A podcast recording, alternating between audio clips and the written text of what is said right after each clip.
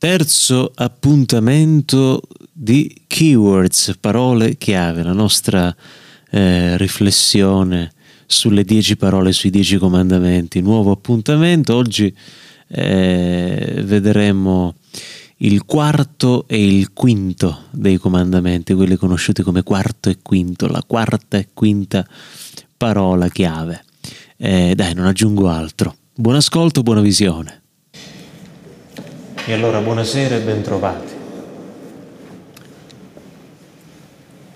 Terzo incontro, terzo di quattro, però lo faccio qua davanti a tutti, secondo me c'è da fare una richiesta. Forse dovremmo aggiungerne un quinto casomai. Se riusciamo a trovare una data, voi siete d'accordo casomai? Perché questa sera volevo in realtà fare, trattare il quarto, il quinto e il sesto comandamento. Però mi sono reso conto che già il quarto e il quinto erano una bella mole, poi il sesto, pericoloso oltre che pesante, e ho detto va, va a finire che ci perdiamo tutto. Quindi, siccome quindi ne rimarrebbero cinque, farli tutte, tutti la prossima volta non lo so. Ci posso provare, mal che vada, alla prossima volta vi dirò, eh, sorpresa, c'è anche la traccia bonus, facciamo anche il quinto. Va bene? Ora lo, lo vediamo, l'ho detto proprio adesso così, giusto per, per iniziare. E allora, questa sera ci portiamo avanti. Abbiamo visto già, dico giusto per chi non c'è mai stato, che abbiamo inteso i comandamenti in un'ottica di parole che liberano, parole chiave, key words, parole chiave, chiavi che aprono, sbloccano, che sganciano dei lucchetti delle serrature, qualcosa che tiene prigioniero, parole che liberano da una certa prigionia.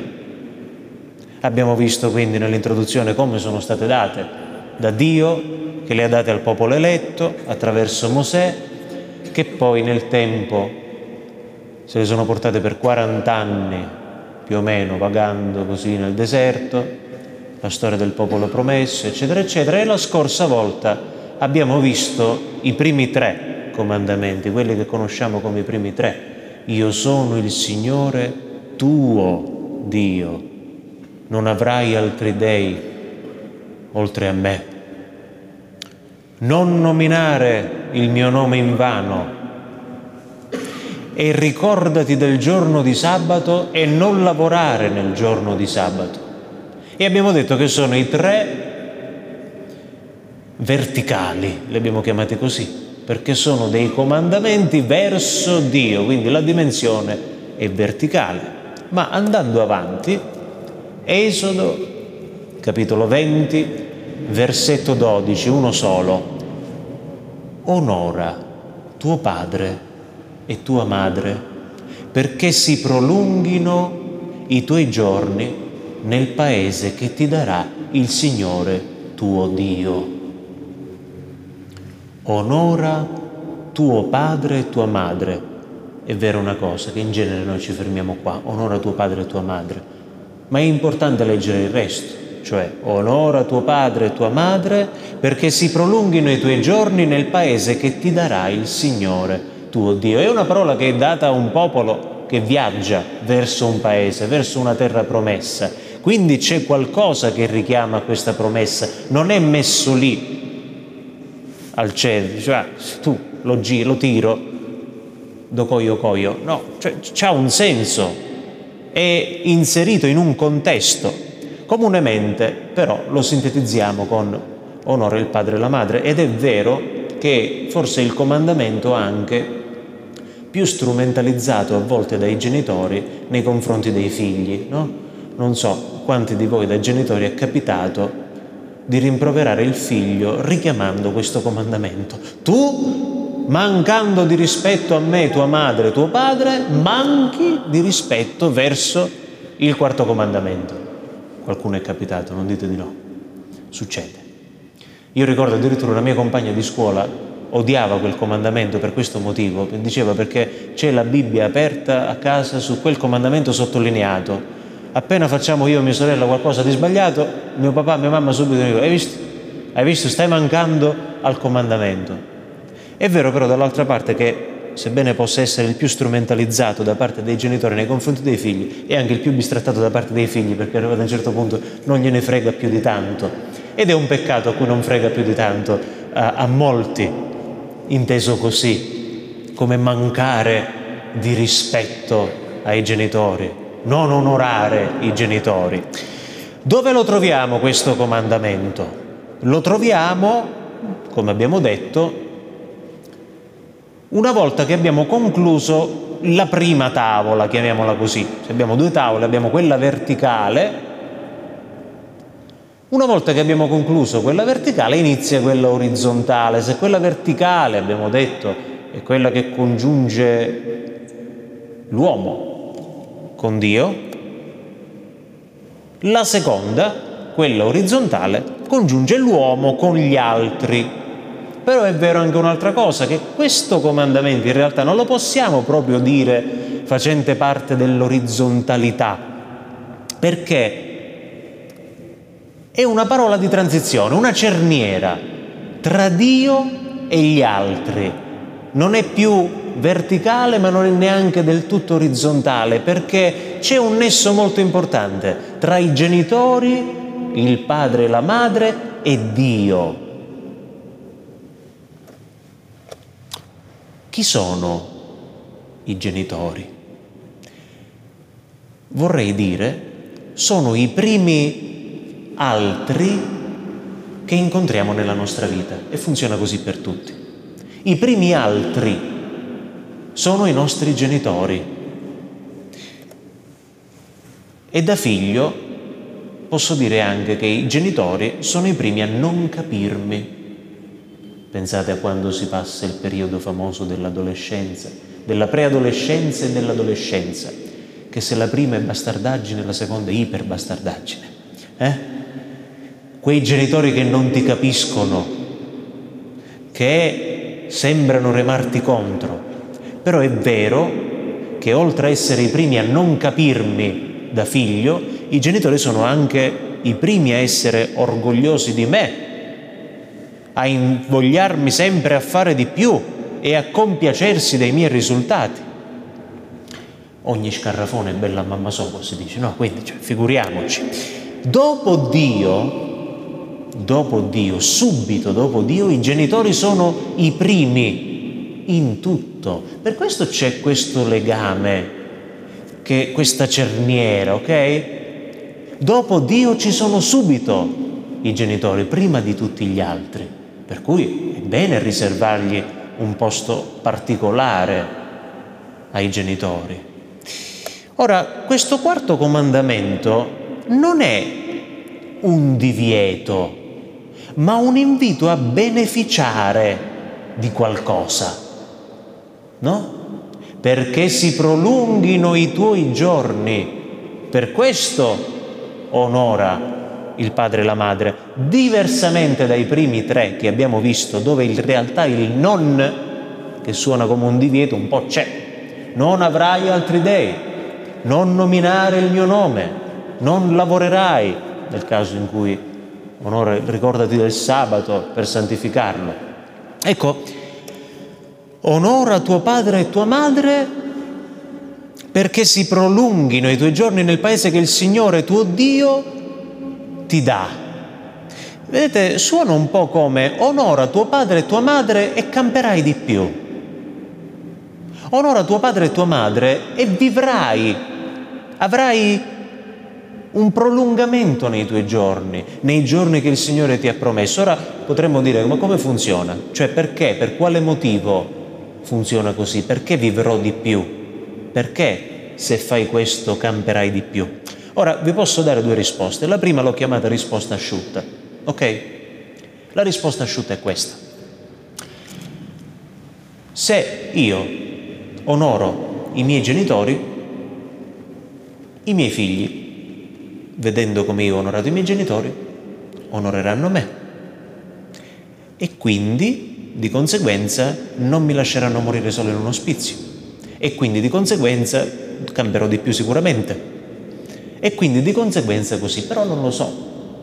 è un po' sterile come risposta. È vero che sicuramente guardando l'esempio, il mio esempio, i miei figli potranno fare almeno la stessa cosa, almeno potranno prendersi cura di me, ma non è detto. E allora ho pensato a una risposta un po' più completa, però mi dovete perdonare, ma per la risposta completa non vi dico tornate domani, ma devo raccontarvi brevemente una storia che forse già conoscete. E questa risposta completa con questa storia ce la dà la Sacra Scrittura, perché è la storia di Isacco. Non so se l'avete mai sentito. Allora, questo signore ve lo ricordate chi è? Foto dell'epoca. Abramo. Abramo aveva cento anni, era vecchio, Dio lo chiama a lasciare tutto, prendere sua moglie e andare verso la terra promessa. Abramo, cento anni, si fida di Dio, prende sua moglie e va verso la terra promessa. Dio promette ad Abramo di cento anni, la tua discendenza sarà grande come le stelle del cielo. Abramo si fa due calcoli e dice io in cento anni non ho mai avuto un figlio come questa storia. Ma Abramo si fida di Dio. Ebbene, Sara, considerata sterile, partorisce il figlio che chiameranno Isacco. Grande gioia, grande risata. Questo è il significato del nome Isacco. E allora Isacco cresce, si fa bello, poi arriva Dio di nuovo e gli dice, sai che fai? Prendi tuo figlio, quell'unico che hai, e ammazzalo.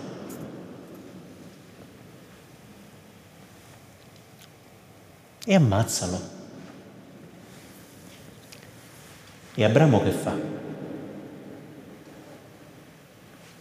si fida di Dio, prende suo figlio, si incammina, cioè qua, permettetemi il termine, Dio è stronzo proprio, perché cioè, non solo, prima non, non gli dai niente, poi glielo dai, glielo fai sudare e poi glielo levi così, non è un comportamento bello. Abramo si fida, si incammina, porta il figlio, porta la legna per l'olocausto, il figlio mica gliel'ha dato scemo, il figlio la sa tutta la storia, l'ha capita benissimo. Considerate anche che sto Isacco era un bel giovane, robusto, forte. Suo padre, cent'anni, come minimo era gobbo e curvo. Non ci voleva niente dargli un calcio, buttarlo via e scappare. O anche senza buttarlo dal lato, scappare e basta. Però non lo fa. Non lo fa perché se Abramo si fida di Dio, perché sa che Dio gli è padre veramente e quindi si fida veramente di lui, il figlio Isacco onora suo padre. Sa che suo padre deve fare così e lui non fa di testa sua, non gli manca di rispetto, onora ciò che suo padre sta per fare. Sta fermo, si fa legare Immaginate veramente un giovane forte, da, da, un centenario sicuramente gli tremavano pure le mani, come fa a legarlo? Però lo fa. Fortunatamente Dio non è quello che ho detto prima, arriva l'angelo di Dio, fermati, ora so che temi il Signore tuo Dio, tornate a casa e tornate a ridere a fare festa e così è stato. Si allungano i giorni di Isacco che non muore pugnalato, e bruciato in olocausto, e si allungano i giorni di Abramo. Questa permettetemela come licenza poetica, ma quando a un padre muore un figlio, io penso che quel padre, quella madre muore con il figlio, hm? se non fisicamente, per tutto il resto. Si allungano i giorni di Isacco, si allungano i giorni di Abramo. Vi piace di più come spiegazione? Meglio di quella sintetica scialba di prima, no? Onorare onora il padre e la madre, onore, l'onore e il rispetto, non c'entra, gli uomini d'onore neanche, gli onorevoli non ne parliamo. Sta parola onore da dove viene? Come lo possiamo dire? Lo possiamo riassumere come?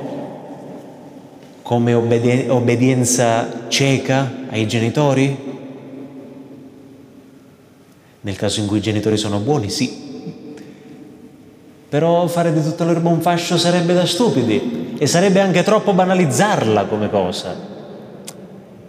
E allora che dire di quei genitori che non sono degni di essere genitori a volte, no? Che abbandonano i figli, che maltrattano i figli, che uccidono i figli. Ho preso un esempio a caso, eh. Questi sono genitori? Eh sì, sono genitori... In questi casi che si fa? Traduciamolo come prenditi cura di papà e mamma come loro hanno fatto con te. Cioè, prenditi cura della mamma come lei ha fatto quando tu eri piccolo, stessa cosa per papà. Perché ricordati che ti hanno pulito il quando ti sei cacato addosso, ti hanno cambiato centinaia di pannolini, odorando quello che avevi fatto, Ditemi se è poco. Se sai mangiare, se sai scrivere, se sai camminare, se sai parlare, è grazie a loro, ai genitori. Ci hanno pensato loro, non ci hanno pensato tanto le maestre, di più loro, i genitori. Tu sai cosa vuol dire dormire e riposare anche quando i tuoi genitori non l'hanno fatto per mesi, perché tu non li facevi riposare, non li facevi dormire da piccolo. Mm? Senti la fatica del lavorare per guadagnare il pane che ogni giorno hai trovato sulla tua tavola quando eri bambino e a volte hai fatto anche lo schizzinoso. Quindi il minimo che puoi fare è prenditi cura dei tuoi come loro si sono presi cura di te. Mm, non la racconto perché ricordo di averla già raccontata una volta e poi mi dite che ripeto sempre le stesse cose. Ma c'era quella storiella di quel bambino che ha presentato il conto alla mamma, ve la ricordate? C'era questo bambino che un giorno si è messo carta e penna e ha cominciato a scrivere e allora per aver buttato la spazzatura 5 euro, per aver finito i compiti eh, 4 euro, per aver badato la mia sorellina piccola 6 euro. Per aver eh, tutte queste cose, presenta il conto alla mamma, totale 30 euro erano tipo, no? Allora la mamma prende, alla fine la sto raccontando, allora la mamma prende anche lei un foglio bianco e comincia a scrivere tutto quello che ho detto prima, per averti pulito quando te l'hai rifatta addosso, per averti dato da mangiare, ma prima ancora per averti portato nove mesi in grembo, per averti consolato quando hai pianto, per aver fatto le nottate per te. E vabbè, le potete aggiungere voi. E poi metteva euro zero, euro zero, euro zero, totale euro zero. Allora lo presenta al figlio quella mamma, eh? Il figlio prende il suo scontrino e ci scrive sopra pagato. Vedete? È così che avviene.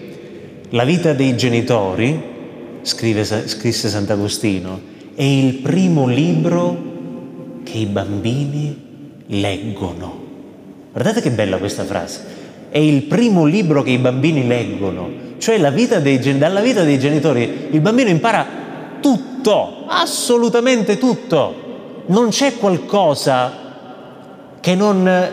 Eh, eredita dai genitori. Tutto, anche i vizi, va bene, è così. Le cose si imparano prima dai genitori e dalla loro vita, poi magari, magari ci sono casi, la maggior parte di questi, in cui i genitori poi si superano, i figli li superano i genitori, magari li superano in cultura, in aggiornamento, no? Ogni volta che mia mamma non riesce ad aprire una mail o una cosa così, Intanto mi sento Google io, perché mi sento avanti, no? Mi, mi arrabbio pure a volte, dico, ma come fai a non capirlo? Però è vero una cosa, che magari io ne so più di lei, ma è chiaro che tante cose me le ha insegnate lei e volendo ne avrebbe ancora da insegnarmene. La cosa importante per un figlio, la cosa più importante, penso che è non sentirsi mai, mai, mai migliore dei propri genitori. questa è una cosa triste se avviene. Mai. E quante volte purtroppo, purtroppo, abbiamo sentito dire quella frase bruttissima, quel fallito di mio padre. Guardate, è da, da brividi. Io penso che un padre possa essere veramente anche la peggiore persona, però in quanto padre non si può meritare un'accusa simile Stessa cosa per una mamma. Mamma e papà sono mamma e papà, per cui sii riconoscente. Questo significa onora il padre. Sii riconoscente. Rendigli quello che ti hanno fatto, quello che ti hanno dato, tutto quello che ti hanno donato. Non contraddirli o attaccarli in pubblico. Confrontati con loro semmai ma se tu lo fai in pubblico gli manchi di rispetto. Muovi sempre il primo passo verso di loro, vagli incontro. Mio papà mi diceva, è il più piccolo che cerca il il più piccolo che cerca il più grande, non il contrario. Non criticare mai i genitori, perché è la cosa più meschina che possiamo fare, perché i nostri genitori sono il bersaglio più facile che abbiamo. È difficile che si ribellino a, a una nostra critica. E in ogni caso fa male il doppio perché sei, sei tu figlio a rivolgergliela. E soprattutto non fare mai cose che potrebbero far vergognare i tuoi genitori di te perché per loro sei il figlio, il top, non plus ultra. Non farli vergognare di te, non far sì che possano per qualcosa dire mi dispiace che è mio figlio. L'ingratitudine è ciò da cui questa keyword ci libera, ci libera dall'ingratitudine, dal non saper dire grazie per ciò che siamo, per ciò che abbiamo ricevuto e non c'è ingratitudine più ingiusta di quella verso i genitori. E anche quando i genitori diventano anziani, ammalati tante volte, e la, la scusa, perdonatemi se dico queste cose, ma la scusa che a volte troviamo quando li andiamo a parcheggiare da qualche parte, e non sto dicendo con questo di ricoverarli in una casa di riposo. Una cosa è ricoverarli in casa di riposo, l'altra cosa è parcheggiarli in casa di riposo. Sono due cose diverse. E voi sapete bene qual è la differenza. Ma quando li parcheggiamo e diciamo ma io non ho tempo per loro, guardate che non avere tempo per qualcuno significa non amare qualcuno. E se lo dici nei confronti dei genitori, guarda che è bruttina come cosa, eh? Cioè, Trovare invece tempo per loro significa prolungare i loro giorni, prolungare la loro vita e con la loro prolungare la tua per l'esatto effetto contrario, l'esatto opposto dell'effetto di cui abbiamo detto poco fa.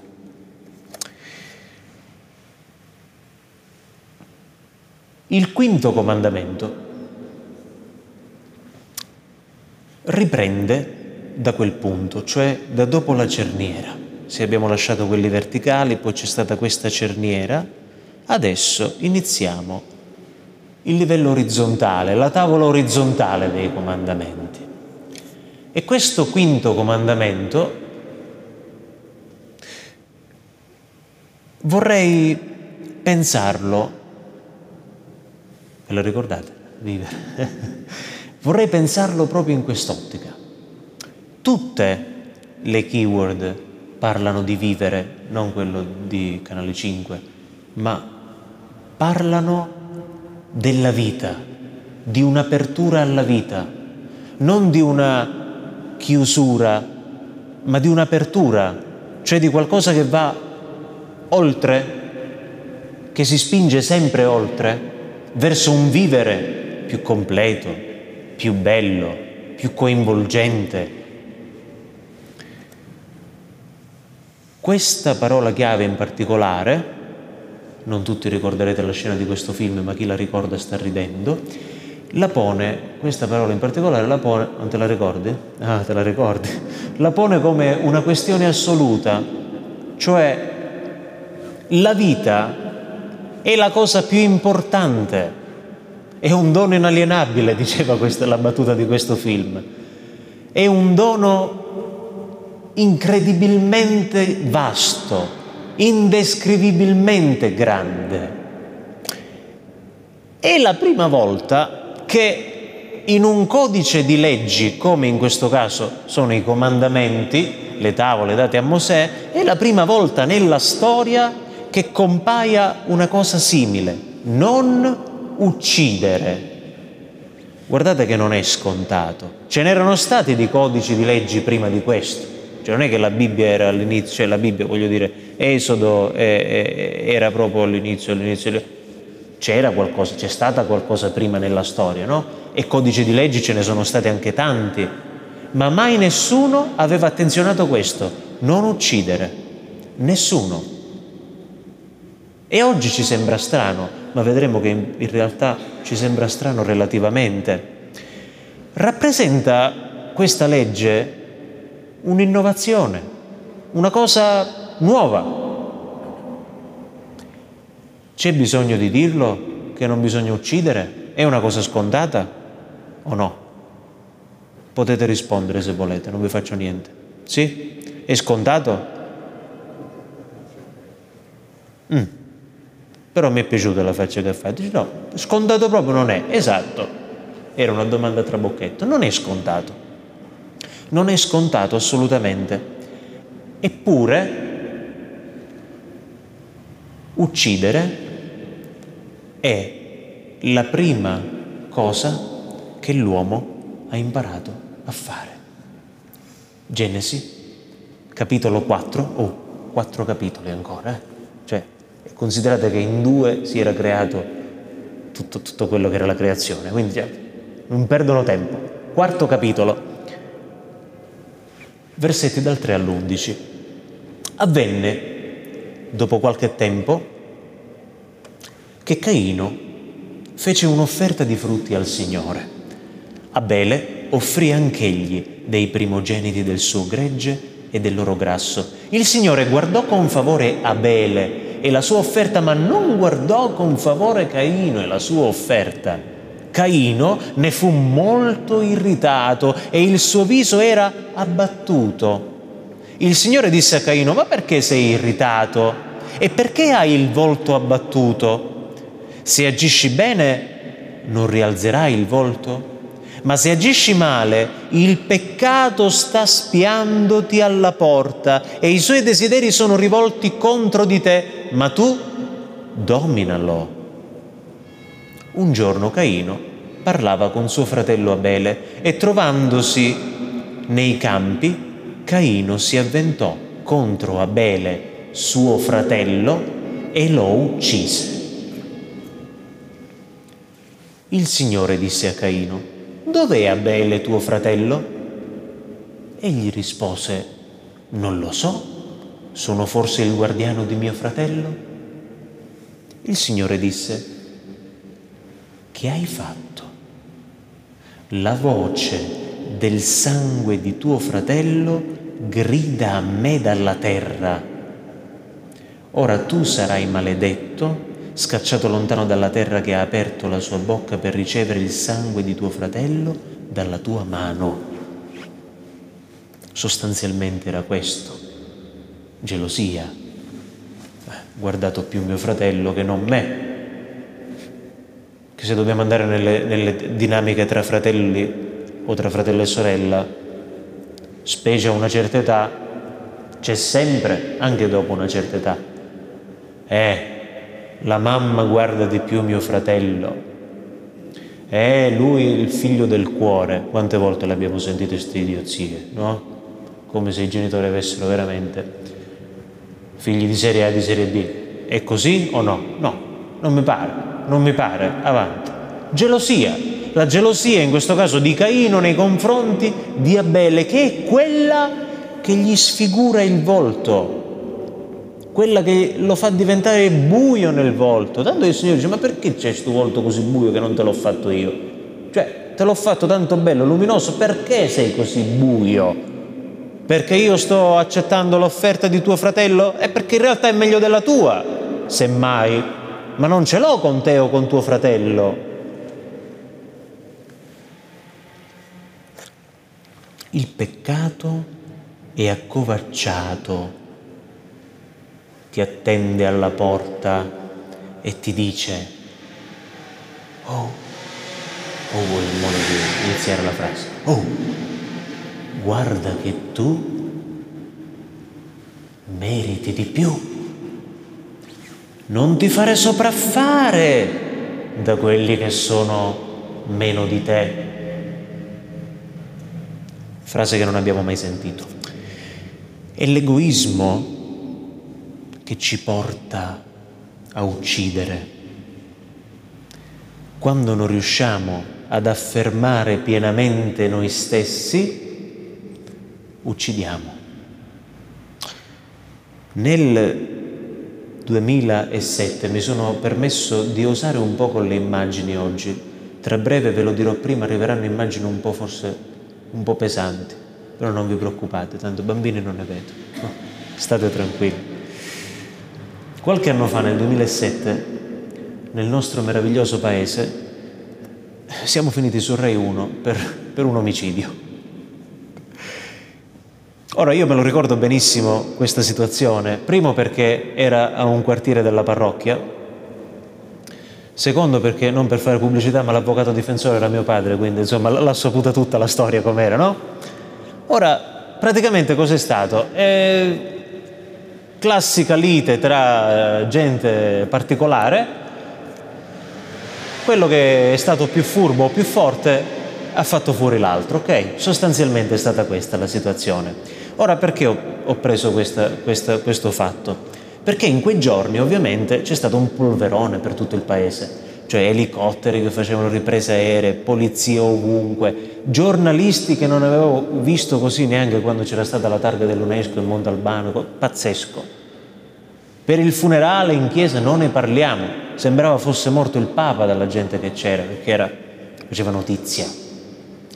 Noi abbiamo fatto quello che l'altra volta quando abbiamo saputo le tristi notizie della guerra, abbiamo fatto quei bambini, cioè noi che eravamo i più grandicelli, con il parroco abbiamo riunito i bambini, ho detto avete saputo cosa è successo? Sì, eh, eh.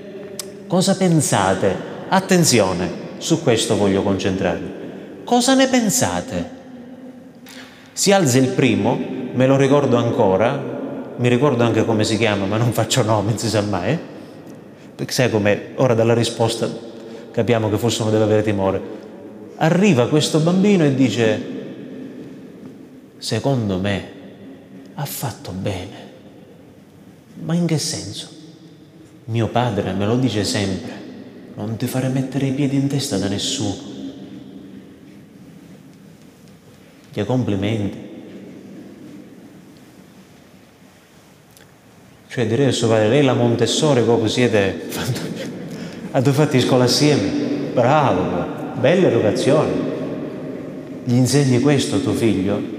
È chiaro che poi va, andiamo avanti che è tardi. Non uccidere. A volte quando venite a confessarvi e non dite di no, ironizzate su questa cosa. Mi succede spesso. Ma che peccato c'è a dire? Non ho ammazzato nessuno.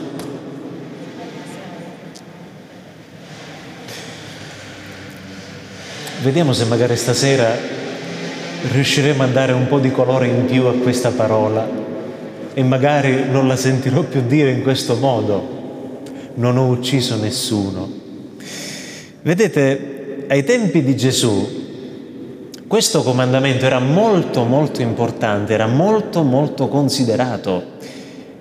Nel tragitto che i condannati a morte, perché c'era la pena di morte, nel tragitto che i condannati a morte facevano dal luogo del processo fino al patibolo, i condannati a morte, immaginate un po' come sappiamo un po' anche delle drammatizzazioni, è avvenuto per Gesù, quindi arrestato, estrattonato di qua e di là, condotto da una parte all'altra, fino poi caricato della croce, camminare fino al Calvario e così via, durante tutto quel tragitto si poteva chiedere a chiunque si trovasse per strada di dare il proprio giudizio. Cioè, camminiamo col condannato, incontriamo, secondo lei va condannato? Se lei diceva sì, e allora si continuava. Se lei diceva no, secondo me dovete liberarlo, oh, il prigioniero veniva liberato.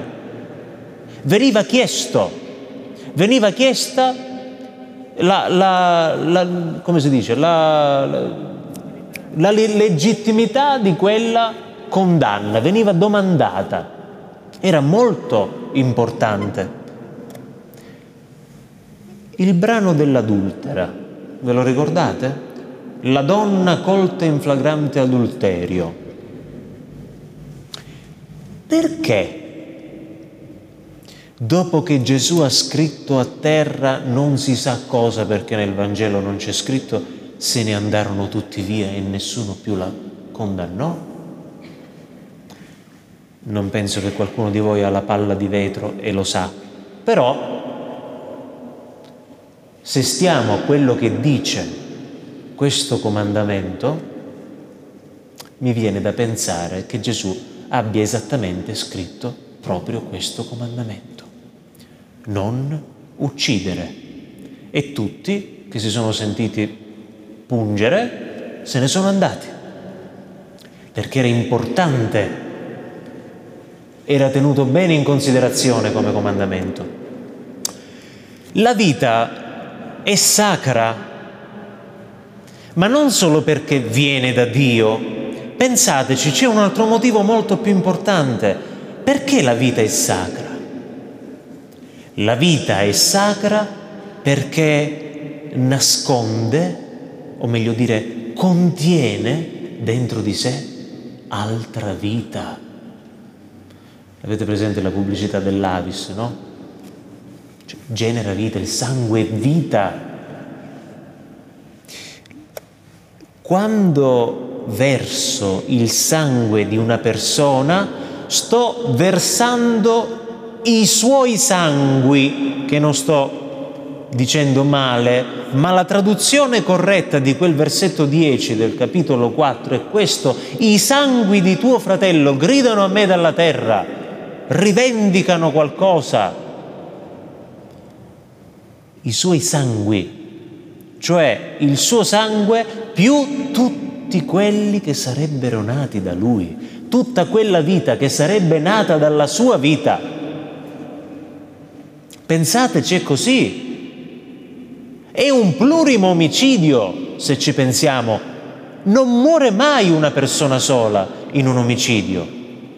Anche perché, pensiamoci bene, io uccido una persona, io non ho ucciso uno fra tanti uguali, io ne ho ucciso uno di cui non ce n'è stato uno uguale prima e non ce ne sarà uno uguale dopo, forever, per sempre. Siamo unici Vedete come comincia a essere forse un po' più grave come cosa? Eh? Cioè, immaginate di entrare in un, eh, in un negozio di, di, di, di vasellame, di vasi, ok? Ci sono un po' di vasi messi sullo scaffale, un po' di vasi così, tutti uguali, questi fatti artigianali, no? Erroneamente ne urto uno, lo butto a terra, beh, poco importa, li fanno con lo stampino, c'è l'altro uguale. Immaginate invece di andare a prendere la pietà di Michelangelo e di prenderla a colpi di scalpello e magari farci anche una bella vasca da bagno, perché no? Un'altra uguale l'avete mai vista? No, ce n'è una al mondo. Pensate una vita umana, non è forse ancora più importante della pietà di Michelangelo per quanto possa essere importante la pietà di Michelangelo? Io penso di sì. Cioè attenzione a questa cosa dell'unicità. Guardate che è più grossa di quanto pensavamo la situazione. Da cosa ci libera questa keyword? Questa keyword, questa parola chiave, ci libera dalla violenza, dall'omicidio, ci libera dalla guerra, ci libera dalla pena di morte, dall'eutanasia cosiddetta, dall'aborto cosiddetto, dal suicidio e da tante altre cose. Penso che non ci sia bisogno di far vedere immagini di guerra, ora cominciano quelle un po' più forti, se siete deboli, sto scherzando, dai, non esageriamo, ma non saranno chissà che, però ve lo dico prima. Guerra, non ve ne faccio vedere tante perché se aprite la televisione ne vedete di più belle anche giornate. La guerra, senza dilungarsi, perché cosa è fatta? Per uccidere, per uccidere, non ha altro senso la guerra. Ora, pensate una cosa, da sempre l'uomo fa guerra, da sempre, da migliaia e migliaia di anni fa, ok? Perché? Perché non si riesce a mettere d'accordo. Ora, e qui dico, ci saranno motivi e motivi per cui non ti puoi mettere d'accordo. Togliendo quelli che sono di natura più spirituale, ok? Parliamo dei comandamenti Mettiamo caso che non riusciamo a metterci d'accordo su chi è il creatore, ok? Sull'esistenza o meno di Dio, su come si chiama Dio, eccetera, ma almeno cerca di metterti d'accordo sul creato. Perché se tu vai avanti così, quanto pensi di poter durare? Cioè voi avete idea che siamo l'unica specie al mondo che può decidere che può decidere perché ha la testa, l'intelligenza, il raziocinio, può decidere di non andare verso l'estinzione. L'unica specie animale che può deciderlo siamo noi. Eppure non abbiamo ancora scelto di non farlo perché continuiamo ad ammazzarci. Continuiamo ad ammazzarci. E la pace non può essere solamente un risultato temporaneo. Sembra quasi quasi sotto sotto a noi sta guerra ci piace, non questa di adesso, qualsiasi guerra, anche quelle piccole, quelle che creiamo in famiglia, tra gli amici, perché tutti, tutti, nessuno escluso, piccole guerre almeno le creiamo. Ma l'obiettivo della guerra, ricordiamoci che è sempre solo questo, un mucchio di cadaveri, di morti e nient'altro. E oggi più che mai ci possiamo riflettere su questo, sull'inutilità, se non questa l'unica utilità della guerra, quella di fare più morti. Sulla pena di morte non mi voglio dilungare, penso che sappiamo che cos'è, sappiamo come funziona e tante volte la subiamo. Ma volevo più che altro soffermarmi su altre cose. L'eutanasia, per esempio. Eutanasia. Sapete che vuol dire? Morte per pietà. Morte per pietà. Questo significa eutanasia. Per amore, attenzione alla domanda, per amore posso uccidere una persona? Per amore Posso uccidere una persona, sì o no? Per amore però. Neanche. Chiaro che no. Staccare la spina. Ma cos'è un televisore che gli toglie la, la corrente? Cioè è una persona, non è un elettrodomestico, un frigorifero, un televisore. Cioè tu stai condannando quella persona a morire, non ha nulla in meno alla sedia elettrica. Tra l'altro, forse la sedia elettrica è meglio perché in un lampo muore, ma così no. Così non è che stacchi la spina e la persona come, come un televisore si spegne. La persona si spegne lentamente perché l'essere umano, l'organismo umano è fatto così. Cominci a mancare di quei medicinali che ti servono, cominci a mancare delle funzioni fisiologiche, sei attaccato a un respiratore, gli togli l'aria, gli togli l'aria però lo fai per pietà, lo fai per amore, ma non lo so. Mi viene proprio difficile da capire, credetemi, mi viene difficile da capire. E vabbè, ma soffre, è la sofferenza. La sofferenza, la sofferenza cosiddetta, è la misura dell'amore. Attenzione a questo. È facile amare una persona quando sta bene, è bella, è tutta palestrata, abbronzata, bellissima. È facile amarla in quel caso. È più difficile amarla quando è, diventa tutta una piaga. È più difficile. E se un tuo caro ha bisogno di te, tu non ci vuoi essere, perché in quel caso è quello che tu non ci vuoi essere, guarda che è una cosa terribile, lo stai uccidendo, lo stai uccidendo. Ora ovviamente io non voglio che possiate dire, ah, parra Giandino, perché è così, attenzione, se uno non ci passa in queste cose non le vive. Però è anche vero che se non ve le dicessi io o chi per me in questo momento queste cose, chi ve le dovrebbe dire? Quindi prendetelo proprio come una scuola, come un insegnamento. Io sono da quella parte come voi ad apprendere dalle situazioni e dalla vita, però è giusto che vi dica le cose come stanno. Chiaro? Aborto concepire un figlio e poi valutare se è comodo ucciderlo oppure no, perché è questo l'aborto. E vedete che sono tante le situazioni e alcune mi dispiace dirlo perché sono state terribili, le ho toccate con mano vedendo ragazze di minorenni più delle volte, una volta in particolare minorenne, che ti dice la frase ma io a 16 anni la vita non me la rovino.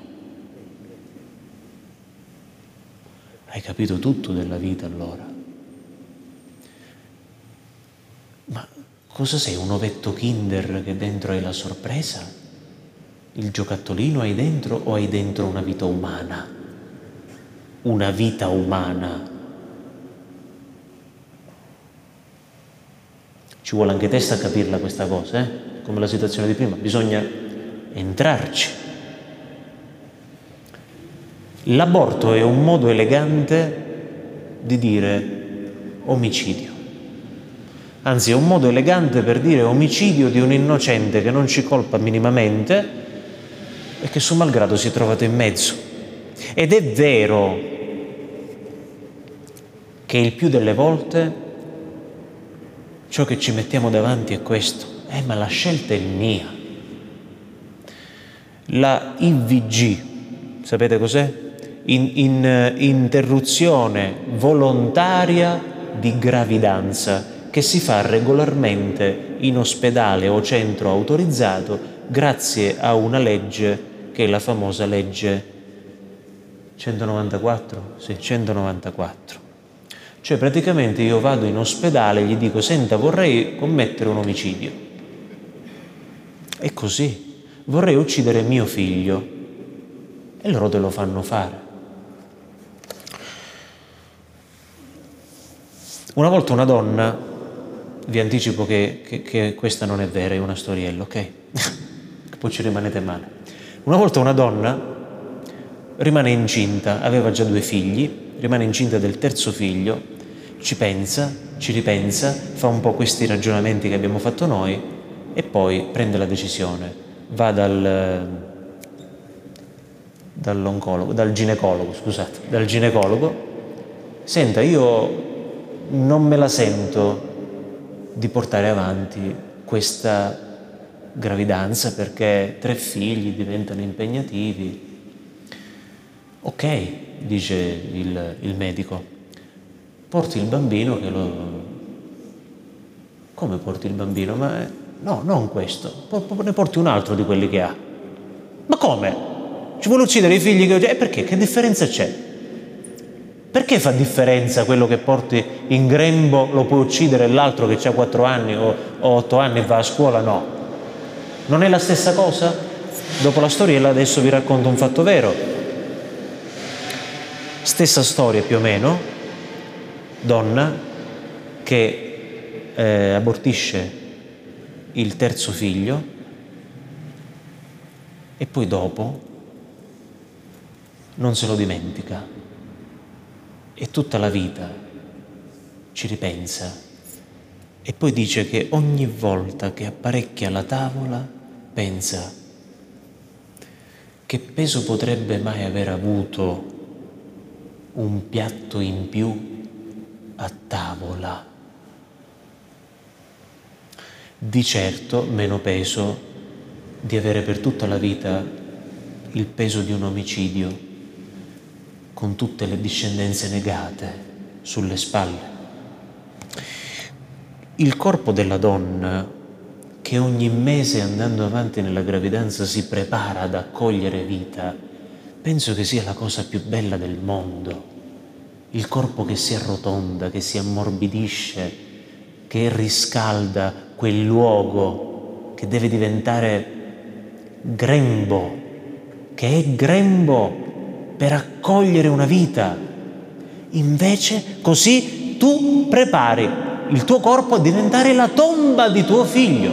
E questo non dite di no. Ora vi invito a pensare una cosa, stiamo finendo.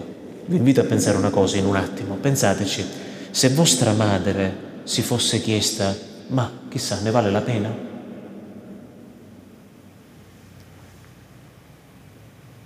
Nessuno di noi penso sarebbe contento, no?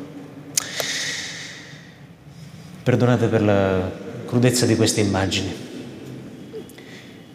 Qui introduciamo l'ultimo paragrafo che è quello dell'autodistruzione e anche del suicidio. Salute trascurata, male volontario a se stessi, droga, obesità, problemi legati all'alimentazione, non curarsi. Guardate che non curarsi è grave. Non curarsi non è un penso più agli altri e trascuro me stesso, no. Perché la misura dell'amore, se vi ricordate, ama il prossimo tuo come te stesso. Quindi te stesso c'entra qualcosa, è la misura. L'ultima cosa che vi racconto è, sono stato io nel, eh, qualche anno fa, non ricordo, forse 2014-2013 sono stato a fare un'esperienza in, eh, in un carcere spagnolo e lì, devo essere sincero, è stato qualche mese, ora non ricordo quanto, ma ho raccolto esperienze per, per tanti anni praticamente, perché ne, ne, ho, ne, ho, ascoltate tante.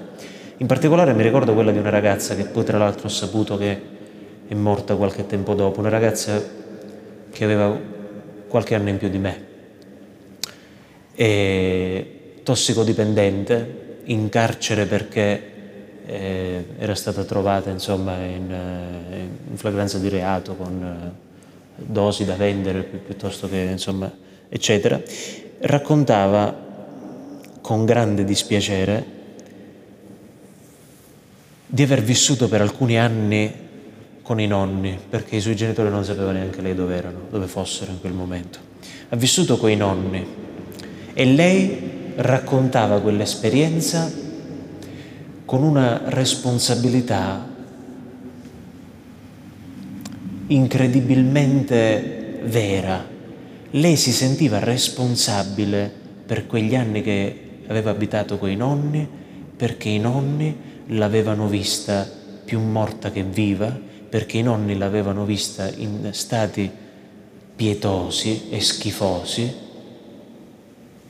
e lei diceva non solo ho avuto mancanza di amore verso me stessa, ma così ho avuto mancanza di amore anche verso chi mi ha amata e mi ha accolta.